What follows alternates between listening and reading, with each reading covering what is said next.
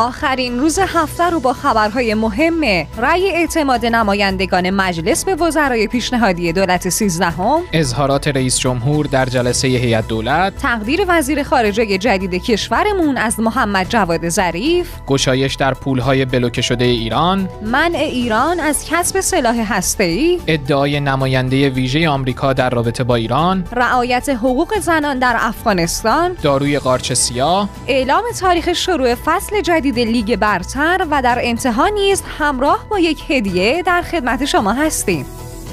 شنوندگان گرامی سلام، حالا احوالتون چطوره؟ امیدوارم ظهر پنجشنبهتون به خیر و سلامتی باشه. من محدث سادات موسوی پور و همراه همکارم آقای محمد رضا دانایی امروز چهارم شهریور ماه سال هزار و چهارصد روز کارمند رو خصوصا به کارمندان عزیز تبریک میگیم. فراموش نکنید که شما در هر لحظه ای از بیست و چهار ساعت شبانه روز چه در منزل یا در راه مسیر کار و یا حتی در هنگام رانندگی میتونید با پادکست خبری پادیو همراه ما باشید و خبری رو از دست ندید. میریم سراغ خبرهای داخلی امروزمون با اخبار آخرین روز بررسی وزرای کابینه پیشنهادی دولت سیزدهم.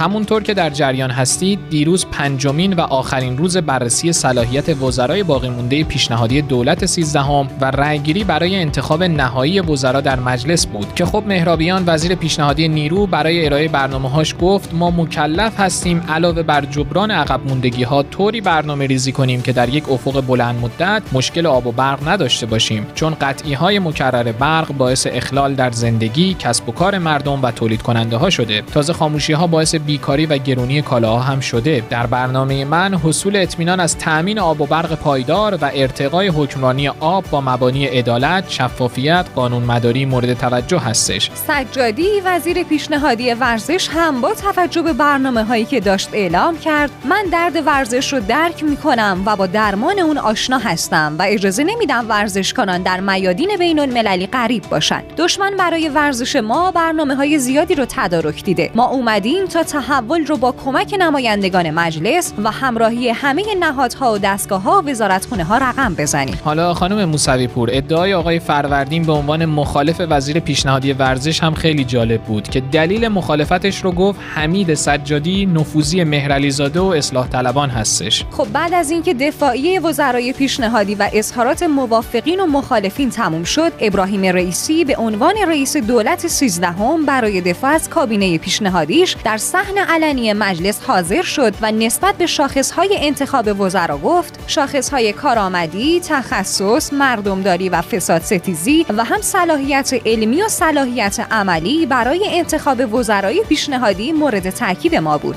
در رابطه با نبودن نام دو وزیر در سایت هم اضافه کرد در سایتی که معرفی کردیم نام دو وزیر اطلاعات و دفاع نبود چون بحث اطلاعاتی و نظامیه، اما نام هفده وزیر بارها در این سایت تکرار شده بود. اطلاعات افرادی که مردم معرفی کردن رو هم به وزرا میدیم تا پیشنهادات مردم رو در نظر بگیرن. رئیس جمهور درباره یه سری اتهامات علیه وزیران پیشنهادی هم گفت بنده نسبت به برخی اتهامات که اعلام شد حساس شدم، به همین خاطر با اطلاعات سپاه تماس گرفتم و گفتم اگه شخصی که معرفی شده اتهامی بهش وارد باشه میدونم چطور عمل کنم، چون من باید افراد صالح رو معرفی کنم. اطلاعات سپاه هم سه روز وقت گذاشت و بعد از بررسی‌های لازم اعلام کرد که نکته خاصی وجود نداره. اتفاقا رئیسی با توجه به شرایط فعلی اعلام کرد در حال حاضر باید فعالیت دولت جدید سریعا شروع بشه. ما از همینجا امیدواریم با رأی اعتماد مجلس به وزیران پیشنهادی بتونیم شرایط معیشتی فعلی مردم و بیماری کرونا رو تغییر بدیم. این رو هم در نظر داشته باشین که همه وزارتخونه ها مهم هستن، اما وزارتخونه هایی که نان و جان مردم به اونها مربوطه و در خط مقدم خدمت رسانی به مردم هستن از اهمیت ویژه‌ای برخوردارن. خانم موسوی پور، این روزا متاسفانه نرخ ارز هم بالا رفته. آیا رئیس جمهور تو این زمینه نظری نداشتن؟ بله، رئیس جمهور در رابطه با نرخ ارز هم گفته مسئله نرخ ارز با گشایش های جدی روبرو شده که بعداً میگیم، چون با توجه به شرایط موجود و گرفتاری با ویروس کرونا واکسیناسیون عمومی ضرورت بیشتری داره. رئیسی با اشاره به سیاست مقاومتی و تعامل با کشورها هم اضافه کرد برنامه ما برنامه تعاملی با کشورهاست و اقتصاد مقاومتی میتونست کشور رو از مشکلات خارج کنه، ولی متاسفانه بهش عمل نشد. حالا ما برنامه‌های لازم برای رفع تحریم رو با قوت دنبال می‌کنیم، اما سفره مردم رو به اون پیوند نمیزنیم. خب مجلس هم بعد از این صحبت‌ها رأی‌گیری کابینه پیشنهادی دولت سیزدهم رو شروع کرد که خب رئیس جمهور و هیئت همراهش هم صحن علنی رو برای این رأی‌گیری ترک کردند. بعد از انجام رأی‌گیری تمامی وزرای پیشنهادی بجز حسین باقبولی وزیر پیشنهادی آموزش و پرورش رأی اعتماد لازم رو از طرف نماینده‌ها به دست آوردند. سید محمد حسینی معاون پارلمانی رئیس جمهور هم درباره وزیر آموزش و پرورش گفت با توجه به رأی عدم اعتماد به گزینه پیشنهادی وزارت آموزش و پرورش، سرپرست جدید این وزارت خونه امروز یعنی پنج شنبه چهارم شهریور ماه تعیین میشه و به زودی به مجلس هم معرفی میشه. دو تا از نماینده‌های فعلی مجلس هم در لیست وزرای پیشنهادی بودند که خب رأی آوردن، بنابراین بایستی از نمایندگی مجلس انصراف میدادند. قالیباف هم بعد از رأی اعتماد نماینده‌ها با آقایون خاندوزی نماینده تهران که وزیر اقتصاد شد و ساداتی نژاد نماینده کاشان که وزیر جهاد کشاورزی شد با استعفای این دو موافقت کرد. امیر عبداللهیان وزیر خارجه جدید کشورمون هم با تقدیر از محمد جواد ظریف وزیر خارجه سابق تعهد داد که تمام توان خودش و همکارانش رو در داخل و خارج از کشور برای پیشبرد حداکثری منافع ملی و امنیت ملی کشور و همچنین در دفاع از عزت، اقتدار و جایگاه رفیع جمهوری اسلامی ایران میذاره.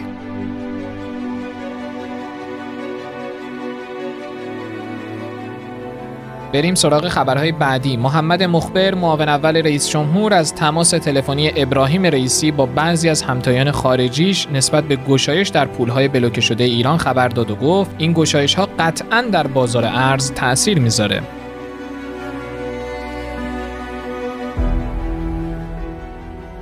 رحمانی فضلی وزیر کشور با صدور پیامی در آخرین روز خدمتش در وزارت کشور از همه مردم ایران سپاسگزاری کرد و در ادامه هم گفت به سهم خودم از نارسایی‌ها، مشکلات و تلخی‌هایی که مردم طی این سالها تحمل کردن پوزش و حلالیت می‌طلبم.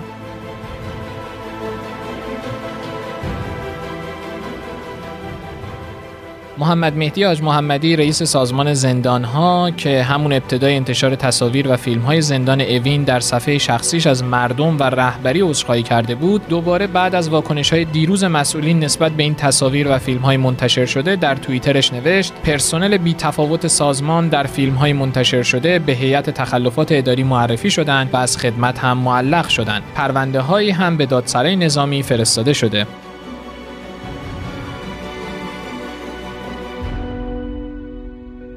خاندوزی وزیر اقتصاد و دارایی درباره سهمیه بندی بنزین گفت یه نکته اضافه کنم به درد دل شما، نه تنها اونهایی که خودرو دارند و ندارند، بلکه اونهایی که خودروهای خیلی گران قیمتی دارند و بیش از دو یا سه خودرو در خانوار هم دارند، بله. باز هم دارند از سهمیه هزار و پانصد تومانی استفاده میکنند، در حالی که اگر معیار ما عدالت باشه، یه جمله خوبی داره جناب حافظ، میگه ساقی به جام عدل بده باده تا گدا غیرت نیاورد که جهان پربلا کند.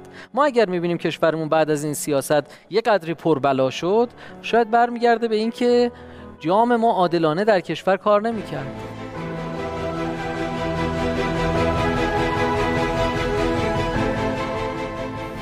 خبر بعدی مربوط به نشریه صبح صادق وابسته به معاونت سیاسی سپاه که به نقل از یک منبع آگاه اعلام کرده که با وجود اینکه رهبری در تاریخ نوزدهم دی ماه نود و نه صراحتاً مجوز واردات هر نوع واکسن از کشورهای غیر از آمریکا، انگلیس و فرانسه را ارائه کردند، همون زمان همین موضوع رو به صورت مکتوب به دولت اعلام کردند و صراحتاً خرید واکسن از کشور ثالث رو مجاز دونستند.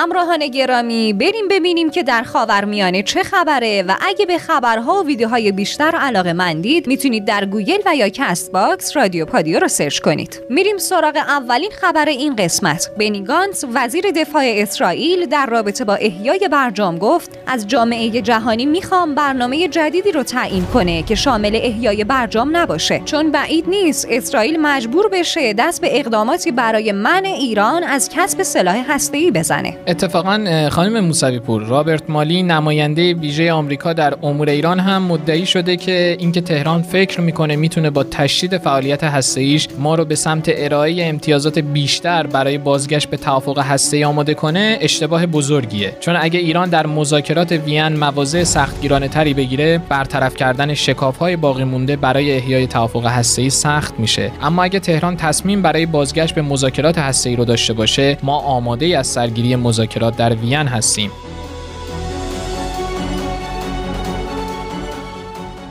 خبرهای بعدی هم در رابطه با اوضاع و احوال کشور همسایمون افغانستانه. زبیه الله مجاهد سخنگوی طالبان اعلام کرد حقوق زنان و اقلیت‌ها توسط دین اسلام حفظ میشه. ما وابسته به حقوق زنان هستیم. زنان حق آموزش، اشتغال، مالکیت و انتخاب زندگی خودشون رو دارن. به همین خاطر خیال همه از رعایت حقوق زنان راحت باشه. البته ما ادعای بهتر شدن وضعیت در این یکی دو روز آینده رو نداریم، اما می‌خواهیم مردم فرصت کافی برای حل مشکلات رو به ما بدن. آنتونی بلینکن وزیر امور خارجه آمریکا هم با توجه به تعهدات طالبان گفته واشنگتن سالهاست که با طالبان تماس دیپلماتیک داره و از الان به بعد همین تماس‌ها ادامه داره، چون طالبان به تعهداتش عمل کرده و ضرب العجلی هم برای ما و کمک به خروج شهروندان آمریکایی وجود نداره. تلاش ما هم برای خروج تا سی و یک اود هر روز ادامه داره و ما بر اساس منافع خودمون درباره دولت جدید افغانستان قضاوت می‌کنیم. رجب طیب اردوغان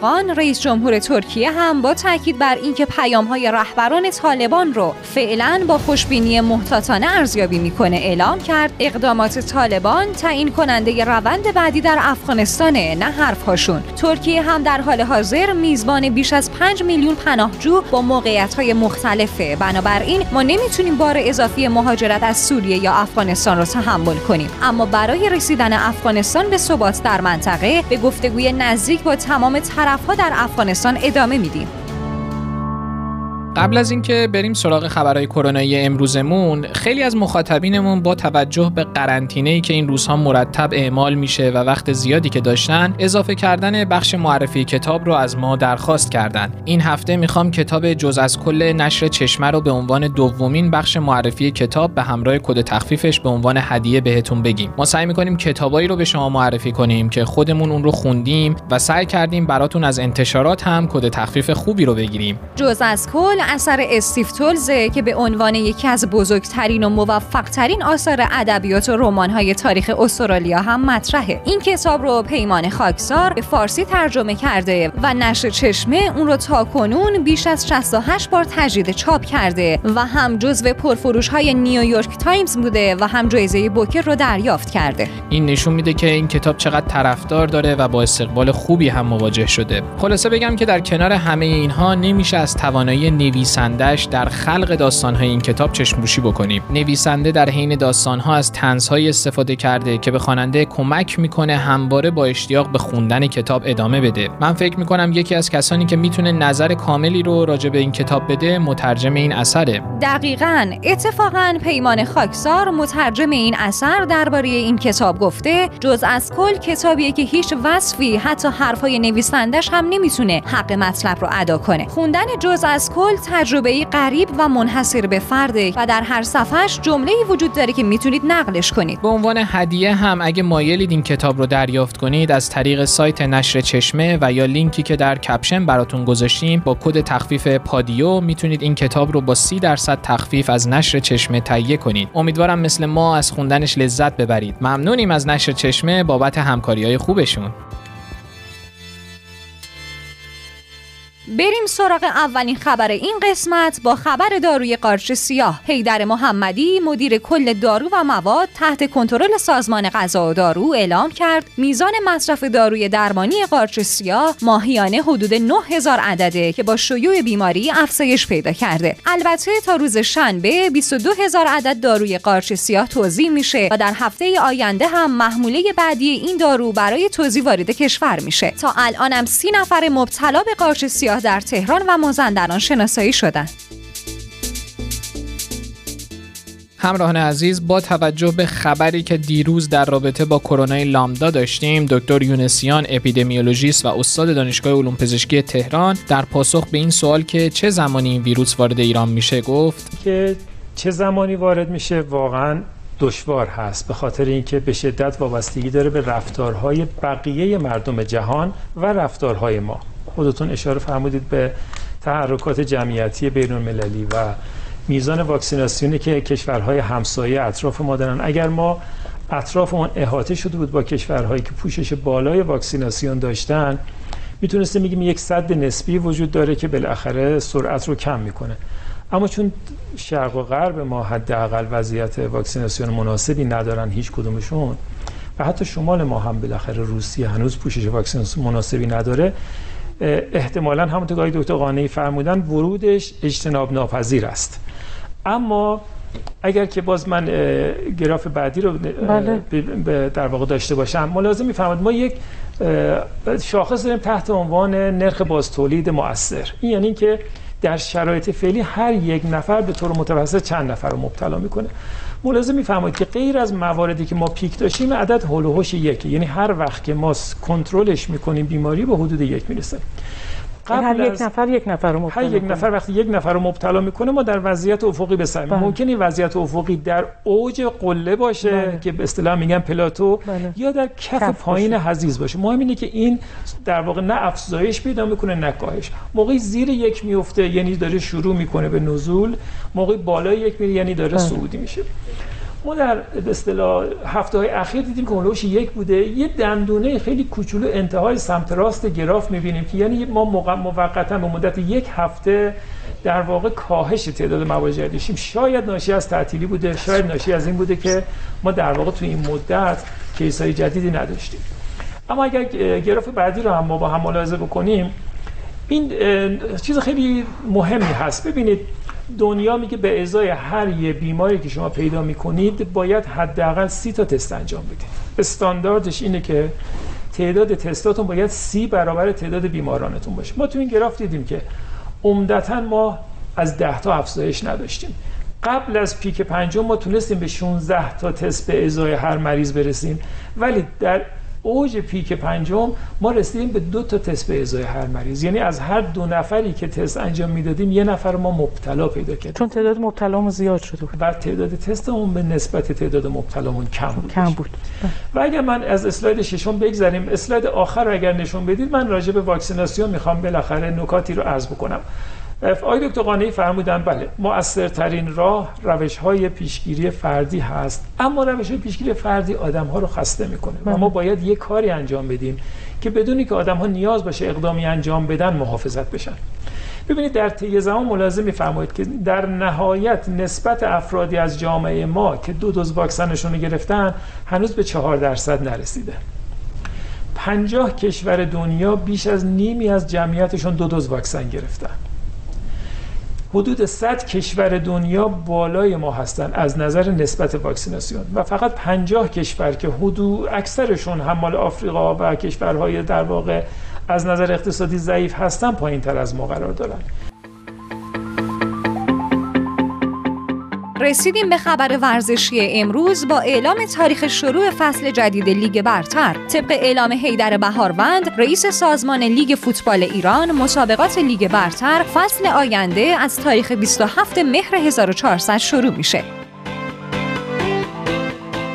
شاهوالدین عزیزی خادم سرپرست دبیرکل فدراسیون فوتبال گفته که با وجود آزاد شدن جذب بازیکن و مربی خارجی از شروع فصل جدید، سه تیم پرطرفدار استقلال، پرسپولیس و تراکتور به علت داشتن رأی‌های قطعی در نهادهای بین‌المللی همچنان از جذب بازیکن و مربی خارجی محروم هستند.